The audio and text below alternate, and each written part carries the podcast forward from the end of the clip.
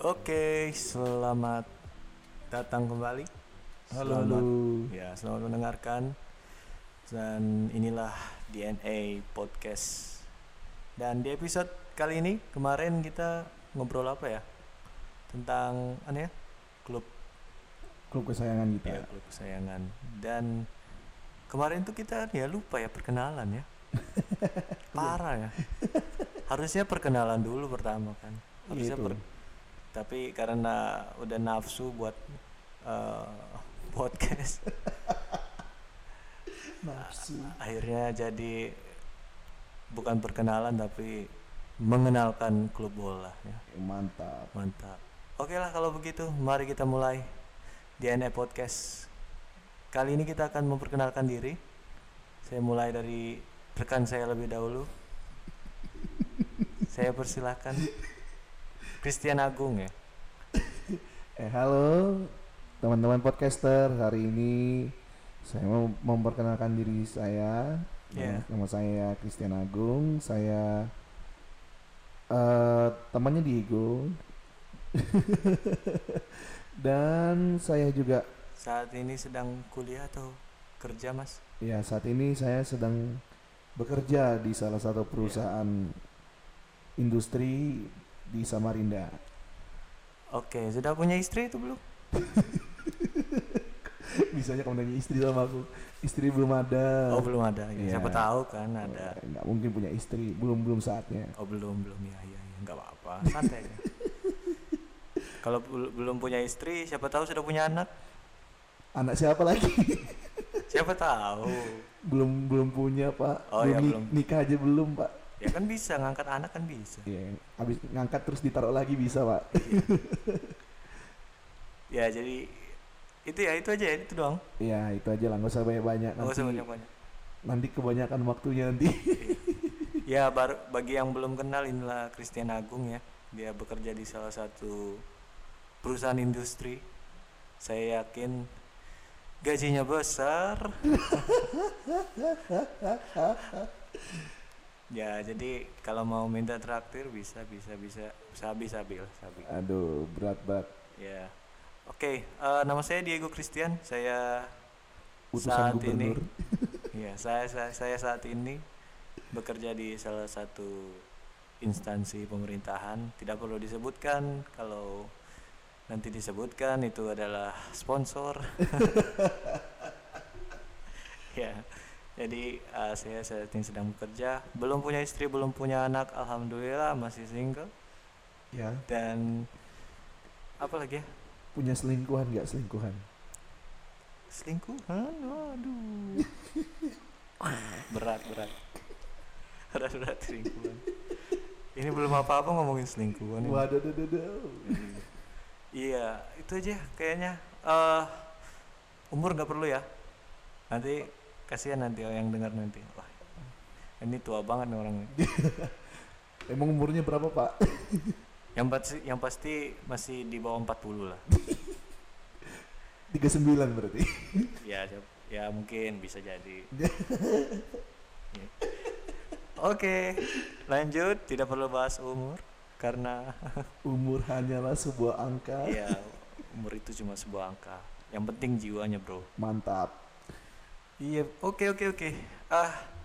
Hari ini kita akan membahas salah satu topik yang menurut kami itu adalah suatu topik yang menarik. Nggak tahu kalau menurut kalian. Sebenarnya waktu milih topik ini tuh agak sedikit melenceng sebenarnya, tapi kita coba lah ya. Bener banget. Kita coba untuk membahasnya. Siapa tahu ada yang related dengan kisah kami. Siapa tahu yang mendengarkan ada, wah kok sama ya ceritanya, kok sama ya. Nah, kalau sama berarti jodoh nggak? Itu dia. Siapa tahu. Mungkin bisa jadi. Mungkin. Ya, jadi hari ini kami akan membahas tentang masa kecil. Masa kecil sampai masa sekolah ya, sampai masa sekolah itu dulu ya. Iya. Karena nanti kita sekolahnya sampai mana nih? sampai nantilah kita bahas. Pokoknya ngalir aja. Pokoknya apa yang saya tanya nanti itulah yang kita jawab ya. Jadi nanya masing-masing lah berarti nih. Iya benar. Ya jadi kita mulai dari mana dulu nih? Masa kecil dulu ya? Ya masa kecil lah dulu. Jadi saya tanya Agung dulu ya. Masa kecilmu seperti apa? Kamu lahir di mana? Lahir di mana dulu? Lahir di rumah sakit lah. Iya benar. Lahirnya... Maksudnya rumah sakitnya di kota mana? Oh iya, saya lahir di nggak usah terlalu formal lah. Kan kita kan pengen menjangkau pendengar nih podcast. Enggak apa-apa, kita kan supaya tahu aslinya dari mana. Asli. Siapa tahu kan. Lanjut.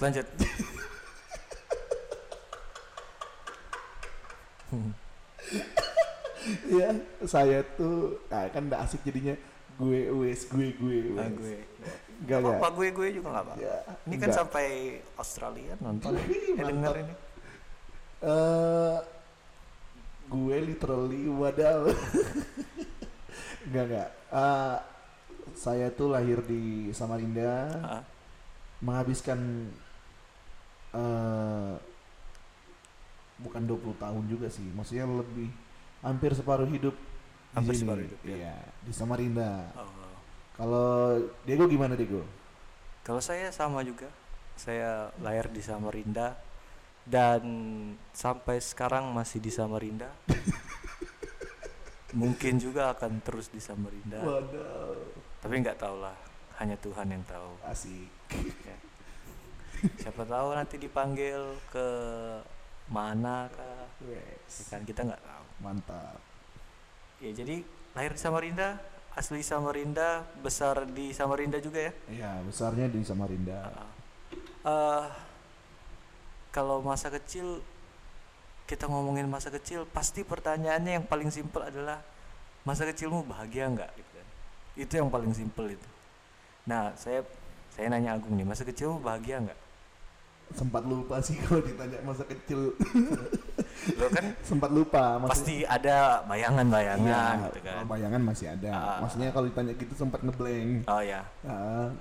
Kalau ditanya gitu, ya masa kecil menyenangkan. Menyenangkan ya? Iya, so far. So far menyenangkan. Kalau dulu waktu kecil ya, salah satu hal yang paling saya ingat ya, kalau dulu waktu kecil, saya itu sering main hujan. Anu kan, kamu sering apa? Teriak-teriak di hujan, main hujan. Iya, enak tau main hujan. Nah, ini yang belum pernah main hujan ini kasihan kalian ya. Kamu pernah main hujan nggak? Pernah kan? Jangan kan main hujan, main banjir di depan rumah tuh pernah juga.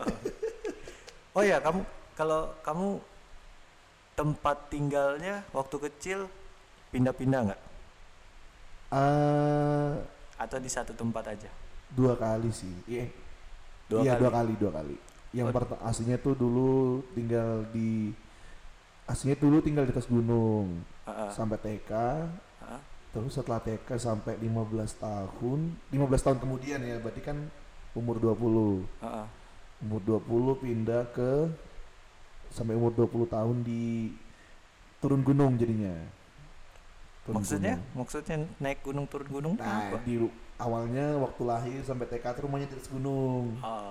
Terus dari TK sampai kuliah. Daerah mana sebut aja nggak apa-apa. Kan dicariin takut. Enggak. Kan udah nggak tinggal di situ lagi. Iya, dulu tinggalnya di Tirta Kencana. Tirta Kencana tuh di sebelahnya ini. Apa sih, ada tempat fitness nih sekarang dekat Bank BCA lah. Oh iya ngerti. Ya, dulu ada pom bensin di atas gunung itu. Sekarang nggak tahu jadi apa. Oh, jadi dari lahir tinggal di situ pertamanya. Lahir sampai TK. Oh, sampai TK. Terus pindah ke jalan sesuatu. Oh, iya. Jalannya kalau jalan dipublikasikan nanti berbahaya. Ya, Jalan PM Noor. Udah sebut aja nggak apa-apa. Kan udah nggak tinggal. Iya, ya. Jalan PM Noor. Turun gunung ya. Turun gunung sudah. Oke. Nah, jadi daerah banjir masuk. Oh iya, daerah banjir. Daerah banjir. PM Noor tuh. Tolong pemerintah Pemkot. Ya, kamu kan sebagai wakil pemerintah tuh harus ngomong tuh. Ya beda lagi urusannya kan, lain lagi. Iya. Nah, kalau menurut pengalaman kamu ya, dari masa-masa kecil itu, apa sih masa yang paling kamu ingat, yang paling berkesan selama kamu mengalami masa kecil itu ya?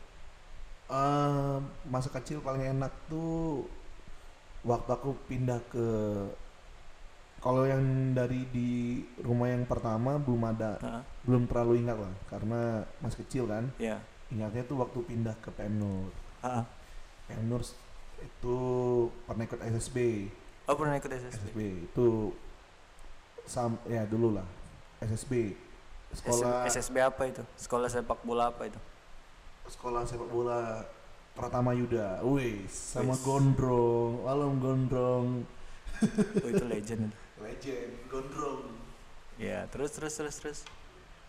Terus habis itu kita ya sih paling senang sih di situ di PM Noor. Main SSB. Iya, sama ya ikut kejuaraan sepak bola pertama kali ya di Pratama Yudha itu. Oh, jadi kamu paling aneh ya, paling seneng karena bisa dapat kesempatan untuk ikut SSB ya? Iya, ikut SSB. Dulu didaftarin karena nakal juga dulu. Berarti hebat banget main bola dong? Nah, enggak juga ya, bisa nendang sih. Bisa nendang. Bisa lah. Oh, enggak jago-jago banget. Iya. Kamu gimana? Apa? Kalau kamu kan, ku dengar nih kamu dulu tinggalnya di atas gunung juga sama kayak aku. Oh beda. Gunungnya beda. Iya beda gunung. Nah, gunungnya gimana gunungnya? Kalau saya 3 kali pindah. Oh 3 kali? Ih 3 kali nggak ya? Oh iya 3 kali. Pertama di Imam Bonjol. Jauh juga Pak. Iya jauh. Jadi pertama di Imam Bonjol, kedua di Perumahan Unmul. Tahu Perumahan Unmul? Tahu. Nah, itu dia. Pokoknya itu perumahan para dosen Unmul. Terus yang ketiga di PM Noor. Nah. Oh, ternyata kita tetangga ya? Iya, tetangga.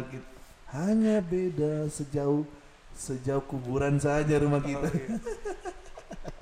Aku baru tahu loh kita tetangga. Aduh saya sudah pindah. Oh iya dulu tetangga, sekarang udah enggak. Ya, jadi itu pindah 3 kali. Iya. 3 kali juga ini yang rumah yang sekarang kita tempat syuting ini, syuting podcast ini yang ketiga, rumah yang ketiga. Sama berarti. Iya dari itu dari Mambojol ke Perumahan Unmul dan ini udah menetap kayaknya di situ. Di mana nih menetapnya? Di PM Noor, Selama-lamanya enggak? Ya, kalau tidak ada pindah-pindahan lagi, maksudnya kan rumahnya kan udah permanen di situ. Kalau saya tidak pindah lagi ya tetap di situ.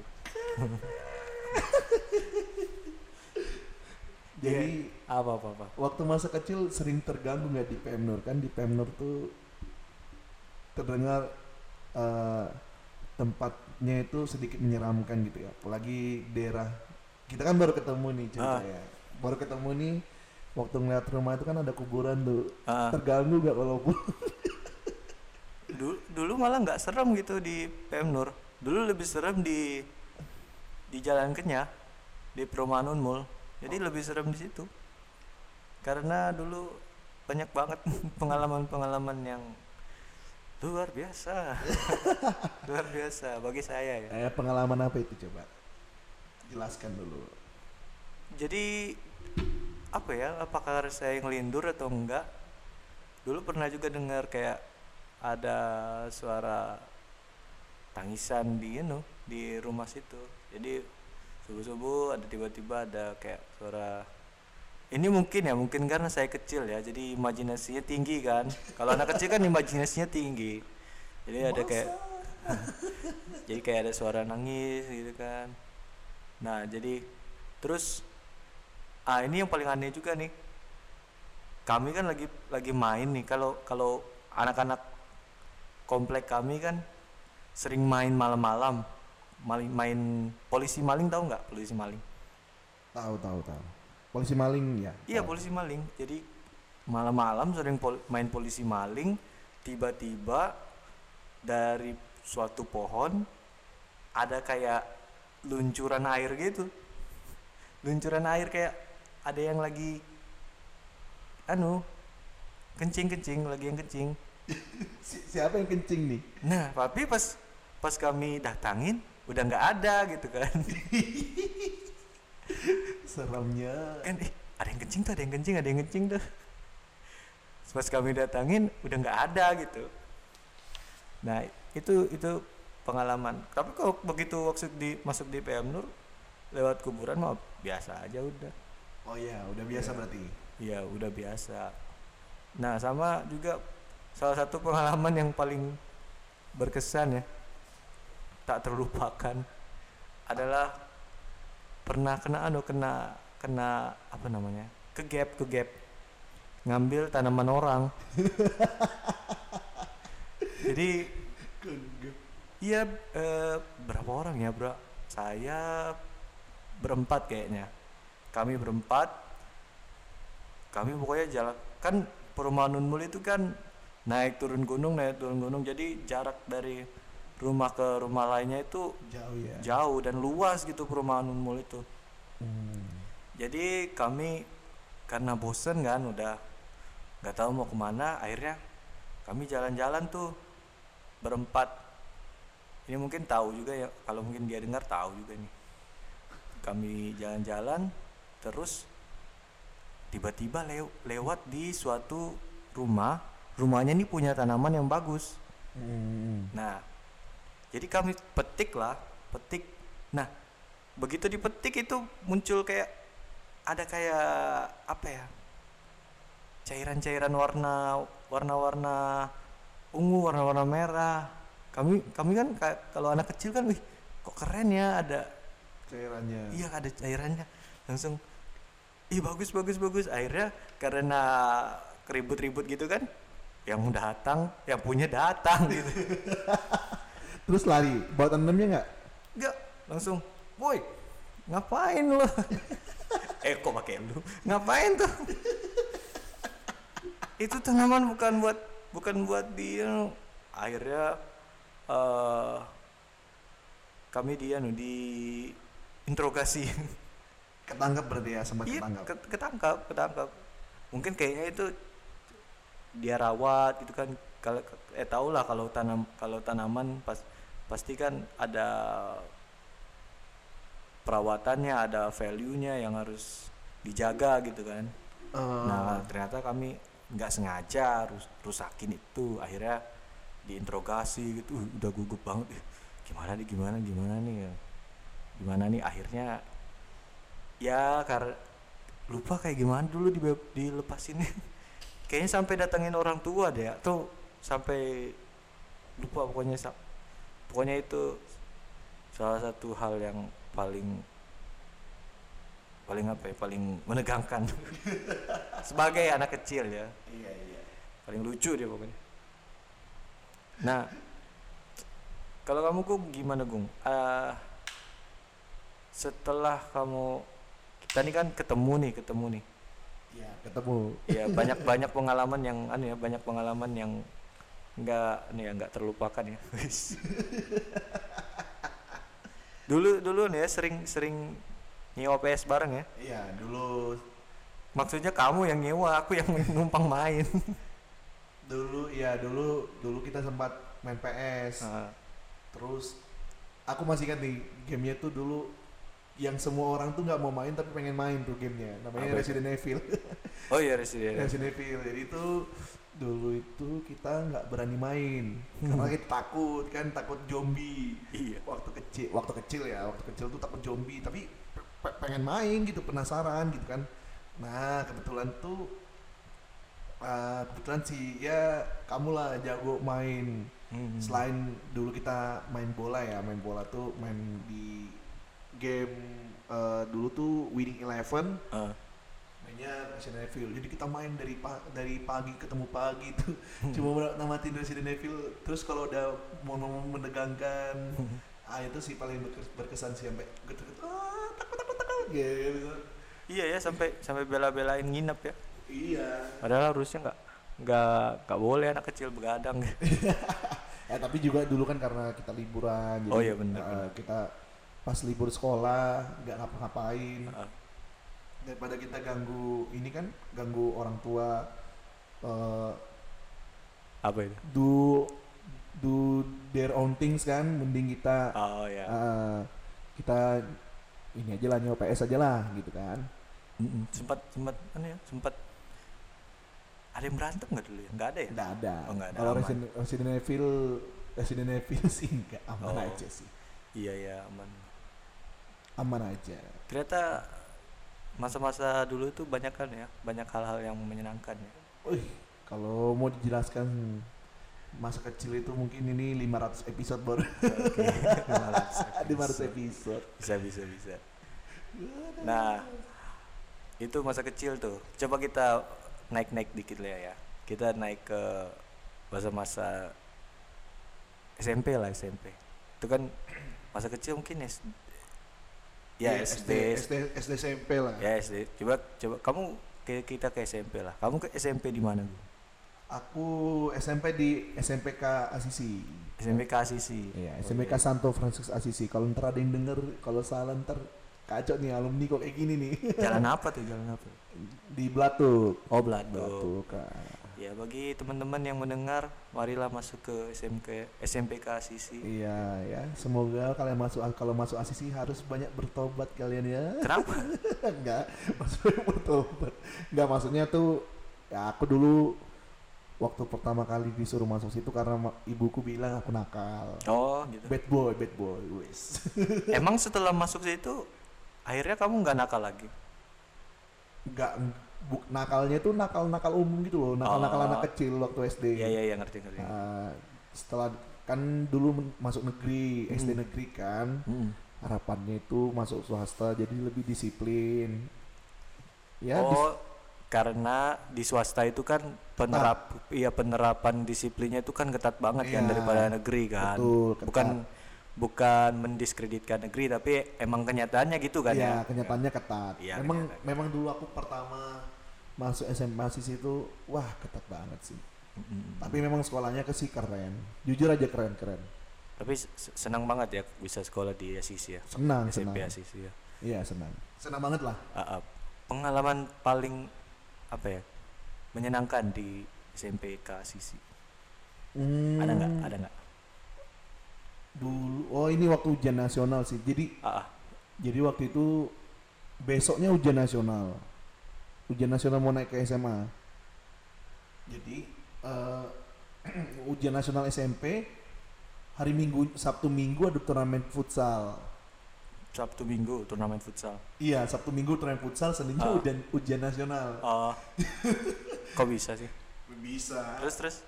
Abis itu disuruh main. Bukan disuruh main sih, ya memang pengen main lah posisinya itu. Tapi kan orang tua, ya kamu tau lah, mengerti lah orang tua kan. Suka, bukan menentang juga. Ya mereka memberikan yang terbaik lah. Jangan inilah, fokus belajar lah, biar nilaimu bagus-bagus gitu. Tapi namanya kita sama hobi kan, ya kita hajar aja lah.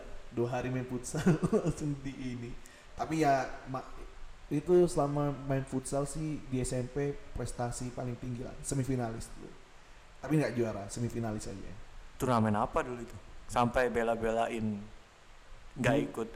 Sampai bela-belain ikut, padahal Seninnya UN. Dulu itu IF kalau nggak salah, yang nyelenggaraan IF, English First. Oh ya, 2010 kalau nggak salah. Kamu angkatan berapa sih SMP-nya? SMP-nya 2007. Masuknya 2007. Iya. Lulusnya 2010. Jadi dulu ya kayak gitulah. Pokoknya parah lah. Parah waktu SMP. Ada guru yang paling dikenang nggak? Guru yang paling masih keingat sampai sekarang, kalau yang paling memorable guru SMP, maksudnya kalau kenal banyak sih, yang berkesan banyak ya. Dulu ada Pak Petrus, sekarang masih ada ya, maksudnya Pak Petrus Gega dulu, baik banget tuh beliau, terus Ibu Edis, si Hotang ya, Ibu Edis. Guru apa tuh? Mata pelajaran pembukuan apa? Dulu ibu itu. Jadi pernah dihukum satu kelas karena sama beliau nggak bawa apa dulu ya, kalau nggak salah nggak bawa, jadi kan ada disuruh tugas buat ini nih alat pembayaran, bukan alat pembayaran sih, bukti pembayaran dulu kan ada kwitansi, nota dan sebagainya. Nah aku tuh lupa nggak bawa apa dulu, jadi kan kalau dulu anak SMP nakal kan maksudnya nggak membawa sesuatu pakai penggaris lampu petak itu malah memorable lah dulu ya, tapi baik sih beliau jujur aja baik banget. Yeah. Sama Pak Yohanes Sawan. Pak Yohanes Sawan itu dulu guru apa? Guru penjaskes. Oh, guru penjas. Iya, dulu. Karena beliau baik banget sih. Ya karena kenal juga. Iya. Karena kenal jadi ya beliau baik banget. Kalau yang Bapak itu siapa pertama tadi kamu sebut? Petrus. Ah, itu guru apa itu? Biologi. Nah, jadi sama Bapak itu suka ngeceng-ngecengin dulu. Maksudnya dulu pernah inilah ada apa ya? Apa itu? Dulu tuh pernah ada, dulu itu aku mau nyebutnya nggak enak juga nih. Jadi dulu tuh ibaratnya backstreet lah, diam-diam. Ibaratnya cinta monyet tapi diam-diam lah. Iya. Terus sudah selesai. Terus baru udah selesai nih, maksudnya udah bubar lah hubungannya. Ketahuan lah sama guru tuh. Barulah jadi bahan, kebetulan juga guru itu Pak Petrus tuh wali kelasku. Jadi di kamu yang lah. Backstreet? Iya. Oh iya. Jadi diceng-cengin lah gitu. Gak apa-apa lah. Iyalah. Ceng-cengin doang kok. Ya tapi malunya bro. dulu waktu itu, maksudnya dulu kan tingkat popularitasnya tinggi juga.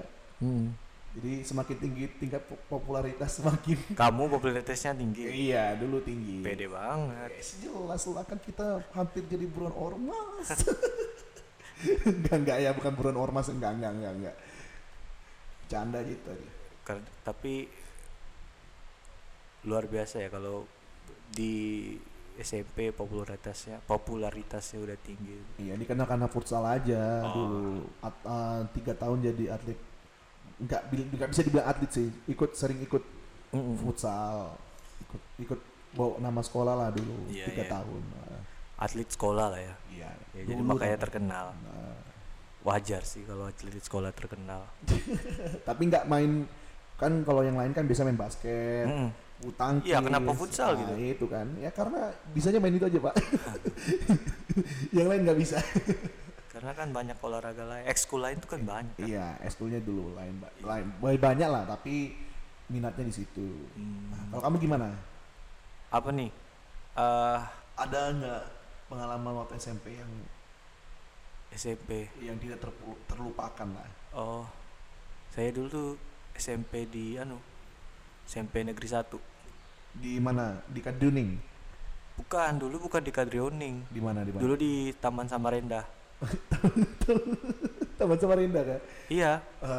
Dulu kan taman itu kan bukan taman. Iya, dulu kan jalan. Itu Jalan Bayangkara itu kan ada SMA 1, SMP 1. Nah, di sebelah polisi itu ada SMA, baru sebelahnya SMP. Nah, disitulah SMP 1. Sebelum akhirnya direlokasi ke Kaduning gitu. Ya, jadi saya sekolah di situ dulu. Nah, pengalaman yang apa tadi paling teringat ya iya apa ya? Kamu pernah ini nggak kayak aku soalnya dulu waktu SMP nggak terlalu populer sih, nggak kayak kamu kan. Pastilah di SMP itu adalah gandeng-gandeng masa muka kayak gitu. Dulu pernah waktu mos kan. Kamu yang jadi peserta mos apa jadi panitia? Baru masuk mos. Masuk nih, tiba-tiba pas naik tangga ada 2 kakak kelas cewek kan. Terus nama kamu siapa? Kamu ganteng ya. Akhirnya dari situ sampai kelas 2 diceng-cengin terus tuh gitu. Sama siapa? Kakak kelas itu. Pokoknya kayak digodain, apa ya, macam-macam. Kamu kenal nggak sama kakak kelasnya siapa? Masih ingat nggak? Aduh lupa dah. Aduh, alasan itu alasan. Satunya berkacamata, satunya berkerudung. Ya. Siapa yang itu loh, terlalu umum betul. Iya udah lupa namanya, swear. Terlalu udah umum lupa sekali. Bisa ya aja yang seperti itu, ada tukang sayur. Udah lupa, sorry siapa loh. Siapa namanya saya lupa. Nah, kelas lah ya, 1 tahun di atas atau 2 tahun di atas? Kayaknya 1 tahun deh. Iya 1 tahun. Jadi kelas 1, kelas 2, mereka kan kelas 3. Nah setelah itu bebas deh, nggak ada yang ceng-cengin lagi, nggak ada yang goda-godain lagi, gitu kan. Tapi waktu digodain rasanya seneng nggak?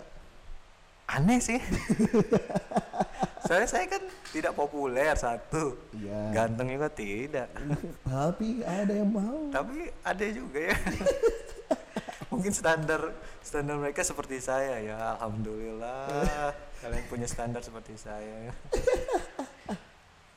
Ya tapi lucu juga sih, lucu, menyenangkan.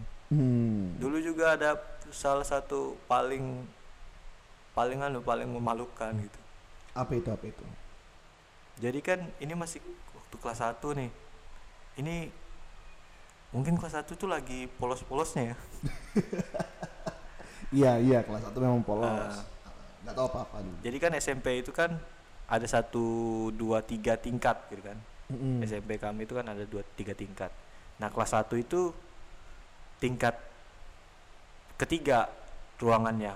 Semua kelas 1 itu tingkat 3 ruangannya. Jadi kan jam olahraga nih.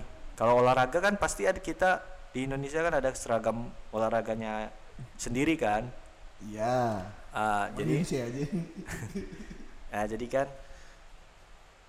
ganti baju nih. Karena toilet itu cuma ada di lantai 2 dan lantai 1. Nah, jadi akhirnya kami pergilah ke toilet gitu.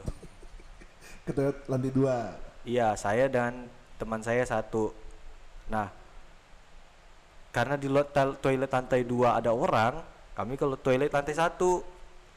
Akhirnya kami pas ke toilet lantai 1 ada orang juga. Nah, itu kan bangunan tuh kayak bangunan A, bangunan B, bangunan C, ngerti nggak ya? Iya. Nah, kan? Anu lah, letter gitu. Iya, ada banyak lah bangunan-bangunannya. Nah, karena anggap aja lah bangunan kami bangunan A. Karena toilet di bangunan A ini sudah ada orangnya di lantai 2, lantai 1, akhirnya kami pindah ke bangunan B karena sudah ada orangnya tuh. Pindah dapatlah toilet, ganti baju. Nah ini baru banget masuk SMP. Jadi kami selesai ganti baju, udah pakai baju seragam yang putih biru. Pergi kembali ke kelas, naik tangga. Begitu naik tangga kok rasanya ganjil ya, soalnya kalau olahraga itu, jam olahraga itu biasanya rame di lorong kelas itu, pintu-pintu kelas itu. Kok ini sepi ya, udahlah masuk, makin lama kok hening gitu kan. Kamu pernah nggak jam olahraga? Pasti sering kan? Iya, sering. Kalau jam olahraga pasti rame kan? Karena apa maksudnya, peralihan dari jam olahraga ke jam biasa atau jam pelajaran lainnya itu kan pasti rame karena huru-hara kan, ada yang ganti baju, ada yang kantin, ada yang beli minum dan macam-macam. Nah, ini kok sepi gitu kan? Kok sepi? Saya bilang sama teman saya, kok sepi ya? Enggak apa-apa itu. Paling mereka di kelas. Akhirnya kami masuk lorong, udah nemu pintu kelas, ketutup nih. Loh kok ketutup, biasanya jam olahraga kan dibuka aja gitu kan. Nah saya dari tangga ke lorong itu nggak tahu kenapa, setan apa yang merasuki gitu. Saya pakai celana olahraga yang panjang itu ke kepala. Bisa bayangin nggak? Jadi celana itu kan saya pakai ke kepala, kayak jadi kayak rambut gitu. Nggak tahu kenapa gitu. akhirnya setelah jalan dapat pintu, buka, hening langsung. Ternyata itu ruang kelas 2. Hening, semua mata gila tertuju kepada saya dan celana saya yang ada di atas kepala. Dan guru yang lagi ngajar juga berhenti langsung. Itu kalau dibayangin tuh mukanya itu pasti lucu banget sih. Iya, lucu banget. Guru yang lagi ngajar kan. Nenek berhenti langsung begitu pintu tuh buka. Lihat saya. Ketawaan lah. Uma satu kelas langsung ketawa. Langsung saya tutup pintunya karena malu, lari. Ayo, kamu tuh, aku bilang kamu tuh. Ah, mana aku tahu, aku juga nggak tahu. Kata teman saya gitu. Akhirnya oh ini kami naik ke atas. Oh, ini nih baru bener nih rame dan pintu kebuka. Aduh bener-bener asli muka saya merah, malu. Rasanya aduh nggak tahu deh muka saya dari mana. Untung itu baru masuk ya, jadi nggak terlalu terkenal gitu. Luar biasa deh. Ah kalau diingat lagi rasanya malu. Memang itu memalukan banget sih, iya, sumpah. Bener. Malu banget. Malu. Di SMP juga itu, di SMP saya itu banyak guru-guru ya, tapi ada guru yang paling berkesan itu Pak Karyono. Ih, mudahan mudahan bener namanya. Pak Karyono. Beliau masih ngajar enggak sekarang? Aduh, belum tahu, enggak tahu ya. Ngajar apa beliau? Soalnya saya tuh sama SMP dulu nggak terlalu terkoneksi dengan bahan. Kupu-kupu. Iya kupu-kupu. Kalau kuliah tuh kupu-kupu. Belajar pulang nggak. Supu. Enggak, sepu. Ya dia dulu ngajar bahasa Indonesia. Itu guru paling keren paling luar biasa lah. Dia ngajar itu bahasa Indonesianya tuh menarik gitu ya. Kita kayak bukan diajar, tapi kita diajak untuk komunikasi, diajak untuk cerita dan lain-lain. Pokoknya berkesan lah cara ngajarnya gitu. Enak ya berarti ya. Enak banget. Kalau dibanding, bukan membandingkan ya, kalau saya coba membandingkan dengan orang guru lain, itu luar biasa metodenya. Fun and asik gitu. Enggak ini ada yang enggak kayak siaran TV itu. Apa itu? Planet Remaja tahu kan? Apa? Planet Remaja. Kenapa? Tahu kan? Peace, love and gaul gitu enggak? Oh. Enggak juga sih. Enggak gaul-gaul banget lah ya. Enggak gaul, tapi asik lah, cara mengajarnya bagus lah. Ya itulah tadi masa SMP ya. Kalau kamu selama SMP ada hal-hal yang disesali nggak? Yang disesali banyak lah, banyak. Yang disesali itu salah satunya kalau dulu mau tuh cerita. Waktu SMP tuh dulu belum bisa eksplor. Maksudnya eksplor apa? Eksplor bakat dulu, belum bisa. Oh ya. Yeah.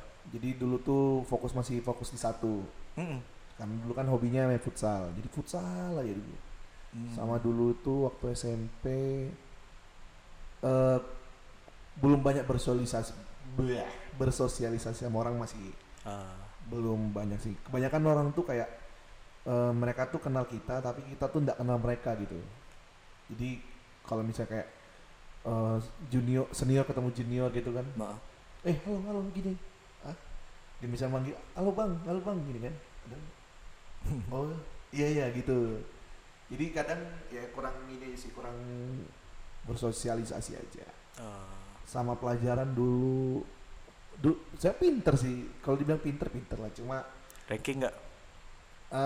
So far waktu SMP enggak sih. Enggak apa-apa. Enggak. Tapi enggak ranking. Ya ranking tuh enggak pengaruh lah ya. Buktinya enggak ranking bisa orang bisa kerja kok. Iya sih. Tenang aja. Enggak apa-apa. Ya, kalau kamu gimana, Go? Apa ya hal yang paling disesali? Itu aja sih. Rasanya kalau waktu dulu SMP tuh enggak terkoneksi dengan baik dengan teman-teman, dengan guru-guru. Maksudnya apa ya, enak sih sekolah di situ karena emang pilihan pertama di situ. Tapi waktu menjalaninya tuh teman juga nggak banyak gitu kan, orang-orang yang lain juga nggak terlalu kenal gitu kan. Bukan mencari popularitas, tapi kan selama SMP juga kan kita ya haruslah bergaul kan. Nah saya tuh orangnya susah bergaul gitu dulu. Jadi nggak terkoneksi dengan baik dengan guru. Mungkin kalau ditanya guru sekarang yang dulu ngajar saya, mereka nggak akan kenal saya gitu, nggak akan percaya. Misalkan, Pak, dulu saya muridnya loh. Oh iya, masa sih? Gitu ya. Saya nggak ingat gitu kan. Nah seperti itu. Biasanya kan kalau guru-guru kan walaupun banyak muridnya, paling enggak mereka tahu gitu kan kalau pernah ngajar si ini, si itu, si ini itu. Ya, jadi itu kayaknya ya. Jadi kurang bergaul rasanya. Saya sampai sekarang juga mungkin hampir lupa nama teman-teman SMP dulu. Karena emang nggak pernah setelah lulus pun jarang silaturahmi dengan yang baru. Tapi, cuma beberapa dikit banget. Tapi ngikutin misalnya kalau punya teman-teman kan pasti punya sosial medianya mereka lah. Kalau kita kan sekarang main sosial media ya. Ngikutin nggak? Nggak ada kayaknya. Nggak ada. Dikit banget. Berarti. Bukan nggak ada. Mungkin 10, 11, 12, 13, 14. Anda sudah parah sekali. Iya benar, parah banget. Teman-teman kelas pun udah banyak yang lost contact. Mungkin saya juga kalau dibilang ini teman kelas saya juga mungkin lupa gitu. Iya. Tapi ikut reuni SMP ada ya? Nggak pernah pergi? Kayaknya nggak, belum ada. Atau saya nggak diajak, nggak tahu. Tapi kayaknya setahu saya nggak ada, belum ada ya. Iya, jadi itu sih sayang banget ya. Teman-teman yang lain gitu kan, yang harusnya saya bisa kenal gitu kan, jadi nggak bisa terkoneksi dengan baik gitu kan. Tapi kalau kamu masih ingat kan teman-teman kelas kan? Kalau teman-teman masih. Iya, tapi bukan nggak ingat seluruhnya, tapi tahu gitu kan. Nggak kayak saya kan. Karena kecil juga. Grup WA masih ada kan? Ada. Grup WA nggak ada. Oh, nggak ada. Jadi di SMP ya, grup SMP nggak ada sih, cuma ngikutin teman di media sosial ya, ngikutin maksudnya. Kalau kenal baik ya, maksudnya kalau kenal baik ngikutin. Kalau nggak kenal baik, ya bukannya menutup diri, tapi entah ya karena nggak kurang mengenal baik aja, nah, gitu. Jadi nggak terlalu memperhatikan lah gitu. Iya. Jadi gitu. Jadi ya buat teman-teman yang punya adik atau gimana, gitu. Kalau misalkan mau SMP, SMA, kasihlah pengetahuan tentang pergaulan dengan yang lain-lain gitu kan. Penting pergaulan itu penting banget. Tapi jangan sampai itu jadi hal yang merusak. Iya. Gitu. Nggak boleh nakal-nakal ya. Jangan nakal-nakal gitu.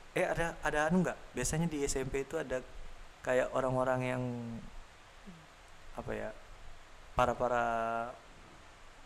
apa ya dibilangnya ya? Dibilang orang jahat juga enggak gitu kan. Geng-geng atau gimana gitu, orang-orang yang kita lihat tuh kok nyebelin ya orangnya.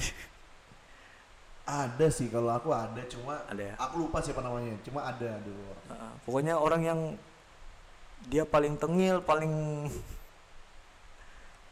apa ya? Preman sekolah, nah, itu dia paling itu. Paling tepat itu dah. Kalau di tempatku ada nggak? Kira-kira sekolah swasta? Preman sekolah sih enggak ada sih. Bukan preman ya. Maksudnya ya karena kan kita tuh kalau berkelahi aja kita bisa dapat SP gitu nah. Oh iya. Nah, kalau kan karena terlalu ketat gitu. Cuma bukan dibilang preman sih, kita tuh lebih ke ini aja sih, lebih ke nakalnya tuh nakal orang Indonesia lah. Iya. Itulah pokoknya nakal-nakal. Sele ada nggak? Sele ngerti nggak? Apa itu? Ah, aduh, beda angkatan ini makanya. Sele itu apa? Bully gitu kan? Enggak. Sele itu kayak kalau sekarang tuh kayak gimana ya caranya? Ini kalau yang seangkatan sama itu saya tahu nih sele-sele nih. Sele ini apa? Dia kayak orang wanita cewek-cewek yang cantik-cantik gitu kan. Jadi yang primadona sekolah, ya bunga sekolah gitu ya, itu paling tepatnya tuh. Ada sih, ada dulu. Sele-sele. Banyak. Di Asisi itu banyak dulu. Angkatanku banyak banget sih. Banyak banget ya. Ini banyak banget. Kamu nggak yakin beneran nggak tahu sele? Kukira tahu loh. Kalau penjelasan sele yang kayak bunga desa tadi, bukan bunga desa, bunga sekolah, iya, primadona sekolah. Iya, iya ada. Tahu kalau kayak gitu ada, ada banyak banget sih. Mau aku sebutkan di sini orang-orangnya jangan tak boleh. Pokoknya ada. Ya. Ada yang paling cantik sih. Sekarang masih cantik. Mau sering stalking? Enggak. Aku tahu. Iya, kan berteman baik. Kita tidak boleh punya musuh. Iya benar. Iya berteman baik lah. Iya. Mudahan itu benar ya. Kata istilah sele itu artinya itu. Tapi emang menjurus-jurus ke situ sih. Ya itulah bahasa SMP ya, bahasa yang paling apa ya? Peralihan lah sebelum masa peralihan yang paling luar biasa gitu. Peralihan sebelum masa yang paling menyenangkan ya. Masa yang paling menyenangkan? Iya. Yang itu yaitu adalah masa SMA gitu. Kalau ngomongin masa SMA, kamu SMA-nya di mana? Sama, SMA Asisi juga. SMA Asisi juga. Itu SMA sama SMP Asisi lokasinya sama atau enggak? Sama, beda gedung aja. Oh, beda gedung. Sama kayak SMA 1 sama SMP 1. Maksudnya kurang lebih seperti itu. Oh, kurang lebih seperti itu. Gedungnya sendiri-sendiri. Oh, gitu. Cuma jam masuknya sama. Ya. Jadi satu komplek gitu ya? Iya, satu komplek. Oh, satu komplek. Masa-masa SMA. Apa ya masa-masa SMA itu katanya masa-masa paling indah. Ya? Enggak juga. Maksudnya masa-masa SMA tuh wes ini berat nih. Berat. Enggak, maksudnya kalau di masa-masa SMA itu kalau aku sih ngeliatnya masa untuk menjalin koneksi sih, lebih tepatnya bukan lebih kepada memang menyenangkan, cuma maksudnya disitulah kita tahu lingkungan kita gitu loh. Mana yang baik, mana yang enggak. Oh, masa seleksi ya? Iya, masa seleksi. Okay. Pertemanan tuh udah bisa di situ sih. Yeah. Kalau aku pribadi di situ. Memang ketat juga, tapi tetap kita bisa bisa bedain teman lah. Bukan bedain teman tuh, teman sih teman, tapi ada lebih teman yang teman deket kan, tingkat-tingkatannya kan ada tuh. Nah, berarti circle-mu sama dong SMP dan SMA? 50% lah. 50%? Ya, 50%. 50% aja. Jadi sisanya orang luar. Bosan gak sih berteman dengan teman-teman yang gitu-gitu aja? Maksudnya enggak sih, jujur aja enggak. Sudah SMP, SMA lagi ketemu. Enggak sih, justru teman yang kayak gitu yang kita perlu waktu dari SMP ke SMA. Jadi masuknya itu kita masuk ke SMA nggak berat, karena kan kita tuh punya teman SMA itu udah dekat banget gitu lah, udah kenal juga, jadi enak. Oh ya, jadi mempermudah adaptasi ya? Iya betul, adaptasinya jadi gampang. Iya, karena udah ada teman yang dari SMP, di SMA juga ada gitu kan. Apalagi sekelas, kalau udah sekelas gue enak banget tuh. Kenapa kok nggak pilih SMA negeri gitu? Dulu nggak kepikiran sih, jujur aja nggak kepikiran. Dulu tuh malah mau pengen SMA di luar dulu. Di luar Samarinda. Di luar Samarinda. Pengennya dulu gitu, cuma karena dilihat prospek anaknya masih nakal, kalau dilepas ke alam liar makin jadi nanti. Mungkin nggak dulu gitu. Jadi SMP di Asisi, SMA di Asisi ya. Nah, dari SMP, SMA dengan lingkungan yang sama, apakah memorinya sama juga? Tidak juga. Memori-memori yang ada? Enggak sih. Pengalaman-pengalaman yang ada apakah sama juga? Enggak. Apakah masih suka main futsal juga? Kalau di SMA tuh, jujur kalau nih SMA nih makin banyak nge-explore. Explore ya? Explore, makin banyak nge-explore. Terus dulu tuh entah kenapa dulu, ini ada yang menarik nih. Jadi dulu tuh aku tuh tidak menyadari diriku tuh terlalu pintar gitu. Maksudnya? Enggak, jadi tuh dulu di sekolah aku tuh ada dulu kelas seleksi masuk Olimpiade. Olimpiade apa? Olimpiade mata pelajaran tuh. Iya, pada pelajaran apa? MIPA. Oh, MIPA. Sains, Olimpiade Sains. Olimpiade Sains, tapi kan mata pelajarannya beda-beda kan. Iya. Jadi dulu tuh kepikiran untuk ikut, maksudnya kan dulu sekolah tuh nyeleksi itu. Jadi mau dibikinkan kelas sendiri buat anak-anak yang di luar inilah, di luar jangkauan inilah. Bukan di luar jangkauan sih, tapi lebih kepada teman-teman yang punya potensi lebih gitu. Oke. Okay. Nah, habis itu jadi satu sekolah nih, maksudnya anak kelas 1 nih di kelas 10 ya, anak kelas 10 ini dites. Nah, kebetulan tuh masuk di kelas itu. Di kelas luar biasa. Yeah, kelas luar biasa. Di kelas luar biasa nih ke kumpul sama teman-teman. Nah, dulu ngikut dan nggak ini juga, maksudnya nggak expect, wah anjay kalau aku masuk kelas ini kayaknya aku terlalu pintar nih, aku bisa ranking terakhir gitu. Nah di situ tuh jadi down juga karena teman-teman yang masuk di situ juga memang pintar banget. Habis itu akhirnya ngikut Olimpiade Fisika dulu. Olimpiade Fisika. Iya, sekali pertama dan terakhir. Di mana? Tempatnya lupa sih persisnya di mana. Masih di sini juga. Di Samarinda. Itu seleksi antar kota. Seleksi kota. Dulu tuh Olimpiade Fisika dulu. Susah nggak ikut Olimpiade gitu? Susah sih. Apalagi ya Olimpiade Fisika loh. Susah. Mata pelajarannya itu misalnya aku kelas 1 diajarnya kelas 3 dulu. Buset. Atau lebih lagi gitu. Tapi memang ini sih dulu tuh ya justru pengalamannya di situ banyak. Banyak ikut lomba-lomba gitu, makin pinter juga sih sebenarnya, tapi nggak kepake juga ilmunya. Nggak apa-apa, yang penting kan berkembang gitu kan. Nggak olahraga mulu gitu, bisa explore yang lain. Ya gitu-gitulah SMA, masa-masa SMA tuh. Kalau kamu gimana? SMA. Di SMA karena saya tahu tadi di SMP itu kurang terkoneksi dengan baik, akhirnya saya di SMA memutuskan untuk akan lebih bergaul lagi. Iya. Jadi kuper dulu SMP itu kuper, saya akui kuper banget dan gak banyak kenal orang gitu kan. Jadi waktu SMP lulus SMP masuk ke SMA 13. Jadi SMA 13 itu tahu nggak di mana? Nggak tahu ya.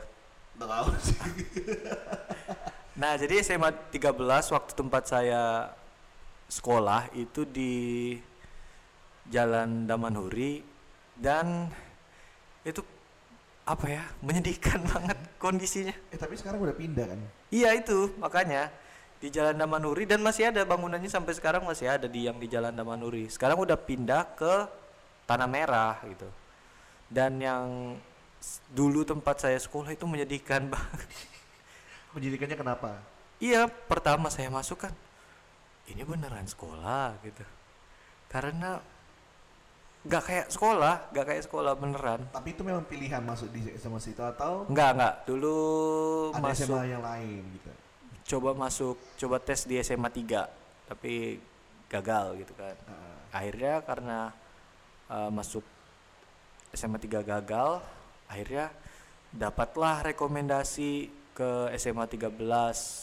Tinggal tambah 1 depannya ya? Iya. Tinggal tambah 1 pas dah. Nah, jadi dapatlah rekomendasi. Karena berhubung juga dekat dengan rumah gitu kan, lumayan dekat gitu kan, nggak dekat-dekat banget tapi lumayan kalau dibanding dengan SMA 3 dan SMA-SMA lainnya yang udah maksudnya yang masih ada gelombang kedua gitu kan, itu dekat gitu SMA 13. Jadi akhirnya putuskanlah ke situ. Pertama kali masuk daftar gitu kan, ini beneran sekolah astaga gitu kan. Jadi bangunannya nggak layak untuk jadi sekolah, bangunannya tua, dindingnya kusam pokoknya, aduh. Kursinya juga astaga, kursinya goyang-goyang nggak? Banyak yang goyang, banyak juga yang bagus ya, campur lah pokoknya, menyedihkan banget, sedih banget asli. Tapi sekarang untung udah bagus ya, untung yang di Tanah Merah udah bagus, udah lebih terawat lah ya.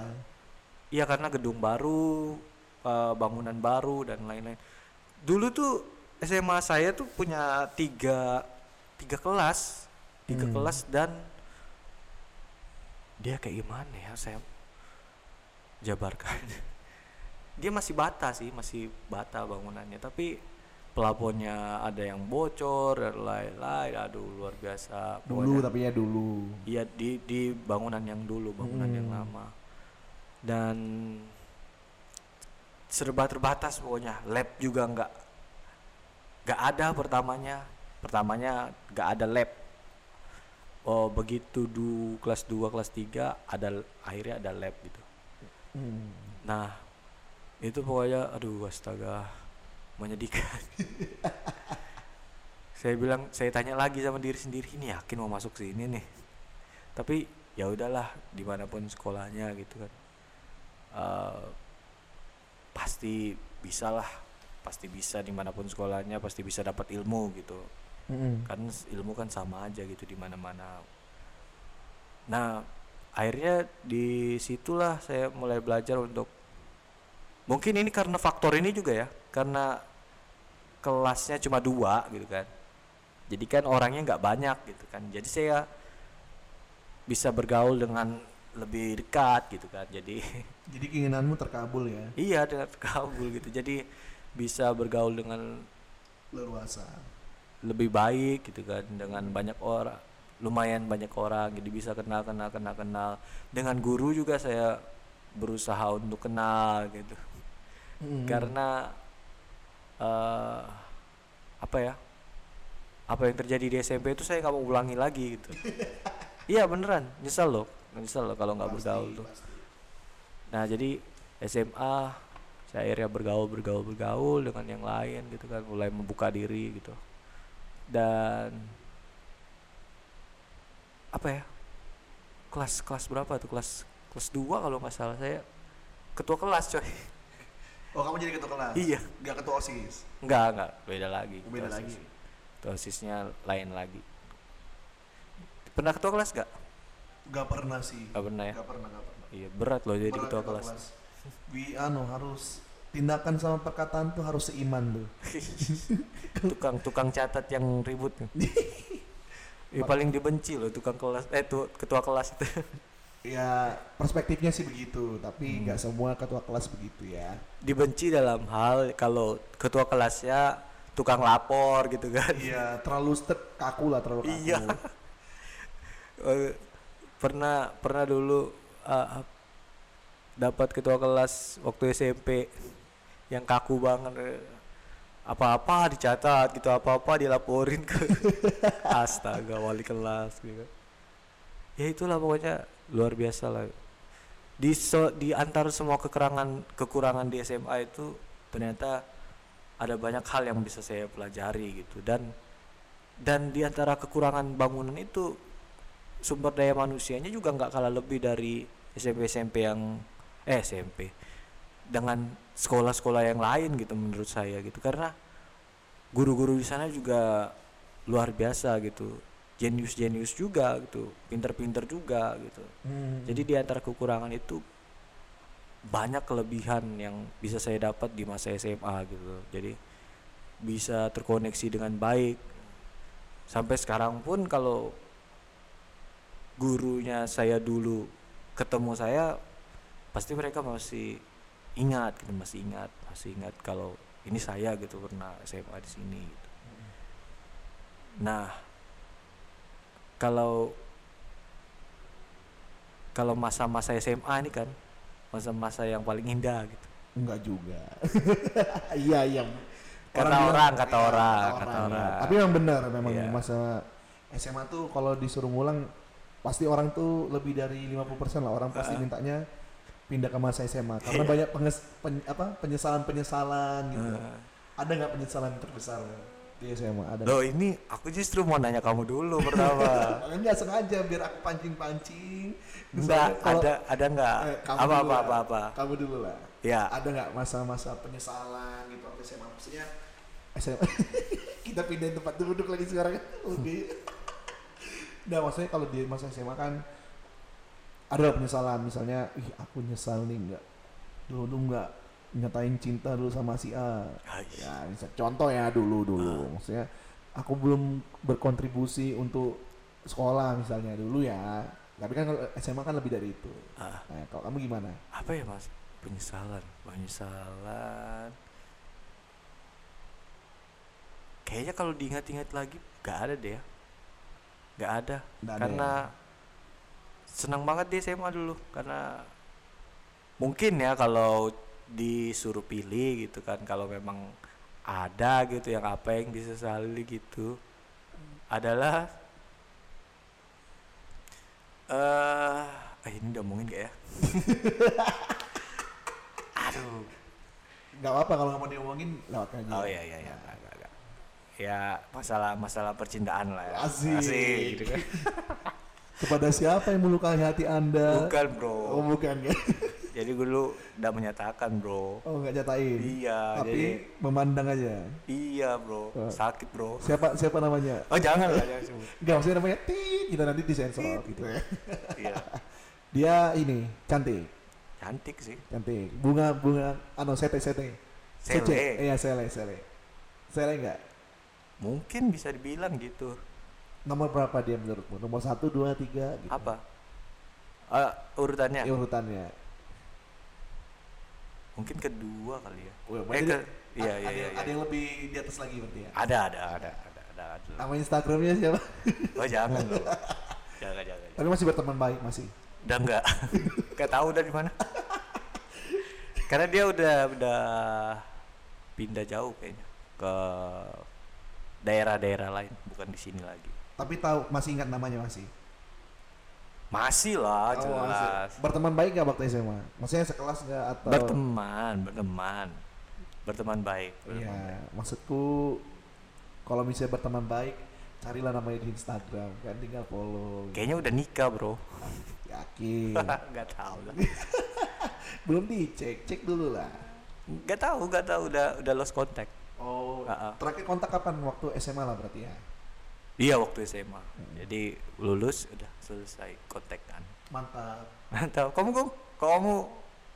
apa yang ada cem-ceman nggak kamu dulu waktu SMA? Apa cem-ceman?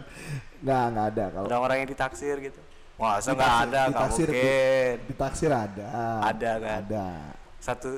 Satu sekolah kan? Menurutnya, iya satu sekolah sih cuma. Kenyataannya apa? Tidak semudah itu Ferguson.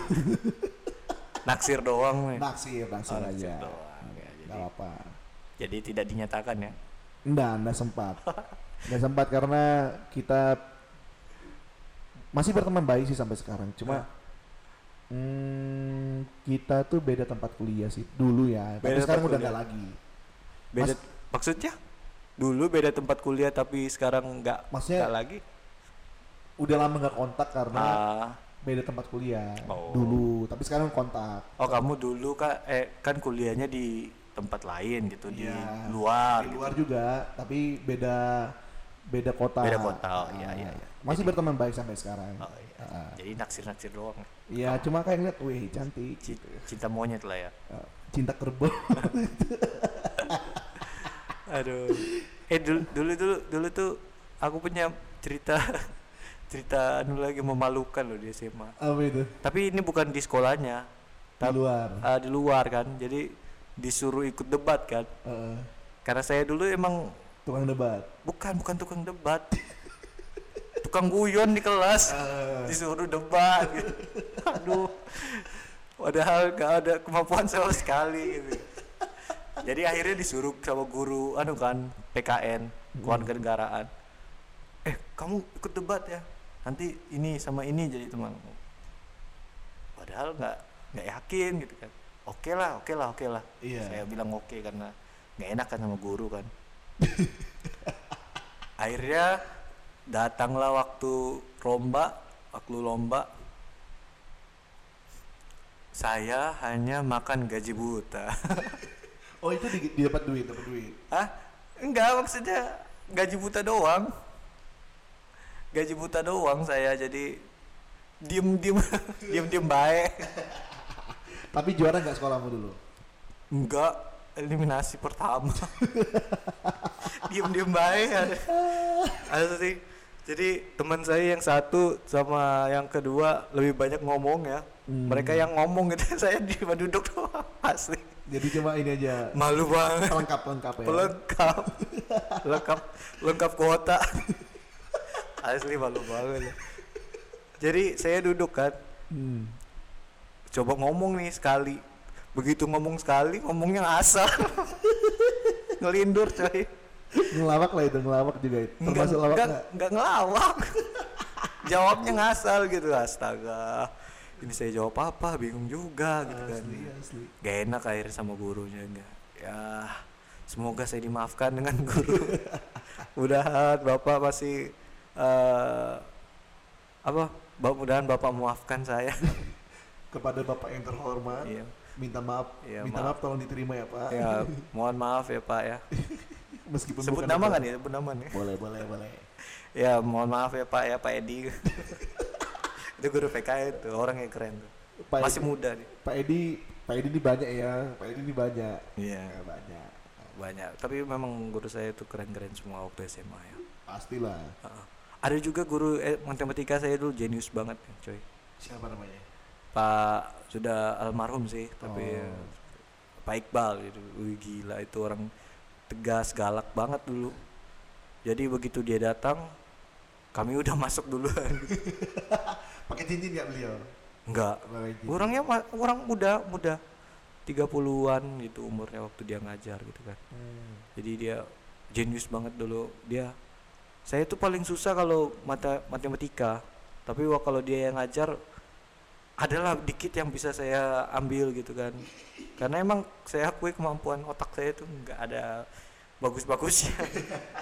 Tapi begitu dia enak gitu ngajarnya, jadi ada yang bisa terserap gitu kan. Kalau guru-guru yang lain agak susah saya menyerapnya gitu. Tapi kalau dengan beliau dengan metode gitu bagus banget gitu, saya jadi dapat ilmunya. Masa-masa SMA, masa-masa yang paling indah. Betul. Ah, kalau dengar ceritanya pasti betul, jawabannya betul. Iya. Jadi setelah masa-masa kecil, masa-masa SMP, SMA,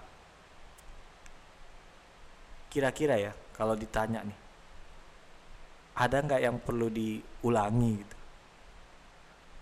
Mau diperbaiki gitu? Ada nggak?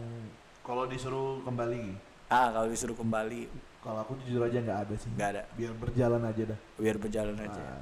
Iya. Jadi so far nggak ada yang disesali gitu ya, maksudnya sampai sekarang terbawa-bawa gitu. Enggak. Kalau dulu sih, maksudnya kalau aku sih lebih mandanginnya kalau kamu punya penyesalan di sini, ya udah tinggalkan di situ, melangkah ke depan aja gitu. Iya. Gitu sih.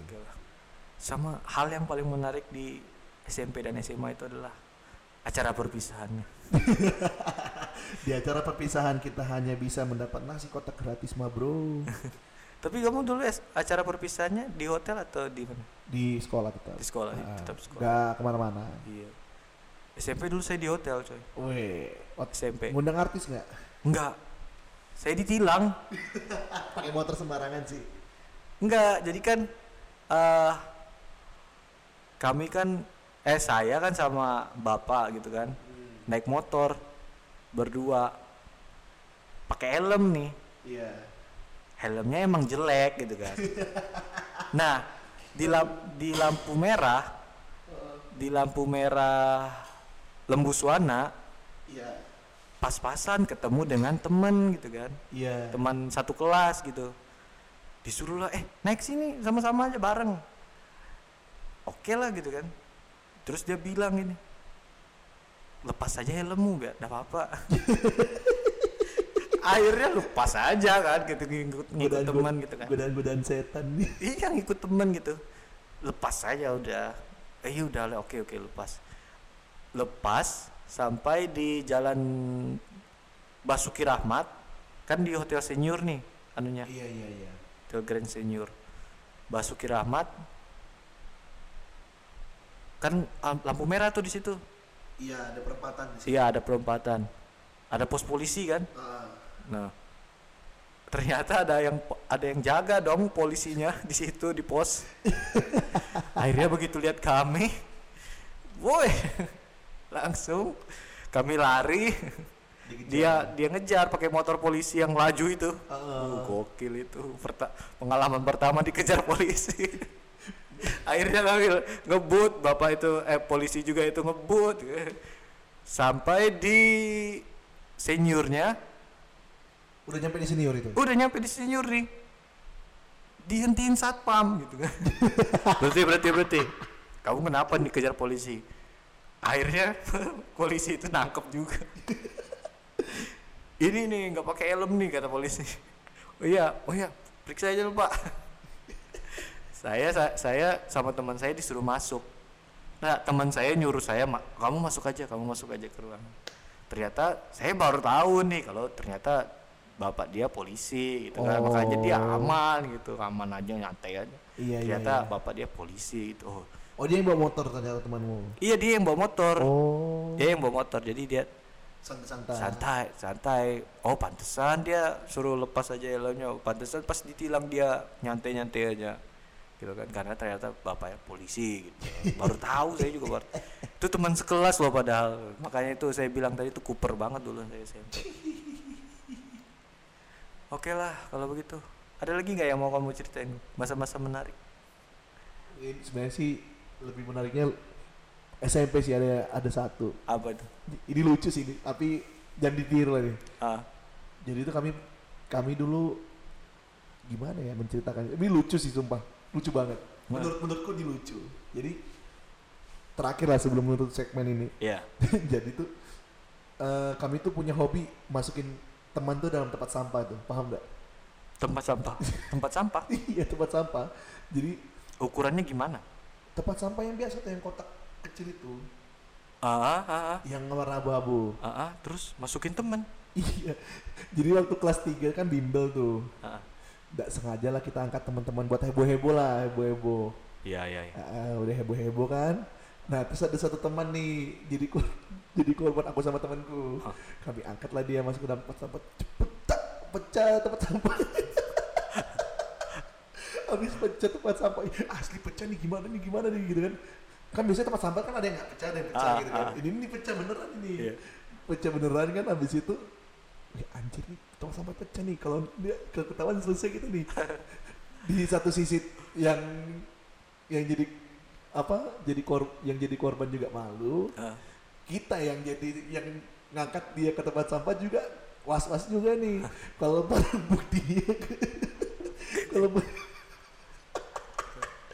barang buktinya ketahuan, selesailah kita gitu kan. Akhirnya barang buktinya gimana? Kami sembunyiin jadi kan kami kan SMP di lantai 3, semua anak SMP di lantai 3. Nah jadi dulu tuh gedungnya itu SMP lantai 3, SD itu lantai 2 sama lantai 1. Jadi kami tukar tempat sampahnya.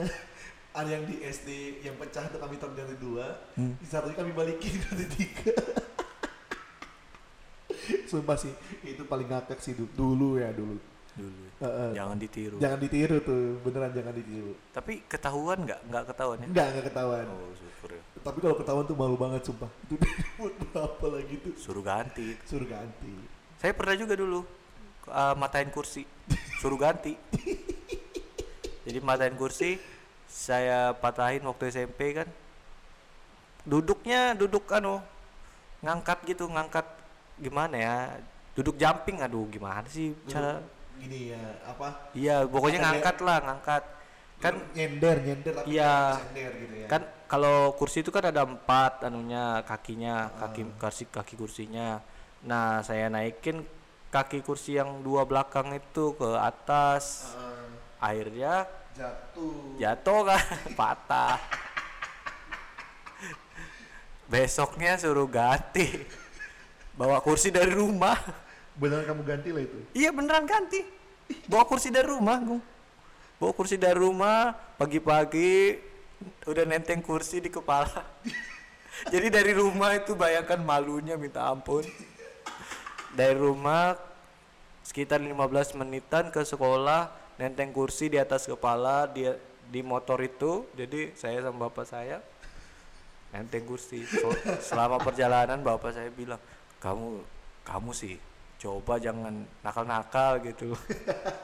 Ini yang mau akibatnya nih kalau begini. Akhirnya saya tenteng lah itu kursi itu di atas kepala, di pas di motor. Begitu masuk sekolah lebih malu lagi karena harus tenteng kursi, dilihat oleh teman-teman yang lain gitu. Diketawain lah pasti itu. Aduh, saya nggak berani ngelihat orang udah. Pokoknya langsung ke kelas dah pokoknya. Aduh, asli paling gila ya. Ya itulah masa-masa SMP SMA itu memang kalau diceritakan tuh nggak ada habisnya. Ini aja kayaknya udah berapa udah mau 1 jam udah lewat lebih, udah lewat. Jadi saking excitednya kita ya, menceritakan keaiban kita ya. Masa kecil masih SMP SMA itu aibnya kita paling menyenangkan itu ya. Jadi buat teman-teman yang mendengarkan mungkin punya adik, punya saudara, tolonglah diajarkanlah ya untuk berperilaku dengan baik supaya masa-masa SMP-nya, SMA-nya atau masa-masa kecilnya bisa lebih baik daripada kami berdua. Oke lah kalau begitu, ada yang mau disampaikan lagi? Untuk teman yang nggak sengaja masukin badannya ke tempat sampah, minta maaf ya. Oh ya. Beneran tuh gak sengaja sih, sumpah. Ya, minta maaf dulu. Ada lagi minta maaf, coba minta maaf sama yang lain gitu kan. Teman-teman yang lain gitu. Dan itu sih yang paling, maksudnya hal-hal yang paling konyol yang bisa diingat itu sih. Malu banget lah. Iya, ngerti. Ya, minta maaf buat teman-teman semua yang mungkin disebut atau tersebut. Jadi ya, gak ada nama teman-teman. Iya, maksudnya ini ceritaku nih. Nah. Iya. Ya mohon maaf ya. Itu apa ya? Bukan kesengajaan kita menceritakan ya, itu. Iya, bukan kesengajaan. Kami menceritakan justru karena kami terkesan akan hal tersebut. Betul, ya. Betul. Karena teringat-ingat terus sebagai suatu kenangan yang tak akan terlupakan. Asik, ya. lagu. Muter lagu dulu. Oke lah kalau begitu, demikian untuk episode kali ini. Saya Diego Christian dan teman saya Kristian Agung. Inilah podcast DNA. Selesai. Balik pak. Hah? Kebalik. Maksudnya? Inilah DNA podcast. Oh, DNA podcast. Iya, bener. Ulangi. Ya, bersama dengan saya Kristian Agung dan teman saya Diego Christian menutup episode podcast kali ini. Sampai jumpa di episode podcast selanjutnya. Bye-bye. DNA podcast. Iya. Ulangi. Ya, ulang. Kamu. Ya, bersama saya Kristian Agung dan teman saya Ardito Pramono. Asik. Oke. Untuk Ardito Pramono saya minta maaf ya. Iya. Ulangi. Ya. Bersama saya Serius. Iya, oke. Bersama saya Kristian Agung dan teman saya Diego Christian menutup episode podcast kali ini. Sampai jumpa di episode podcast selanjutnya. Bye bye. Mari kita bungkus.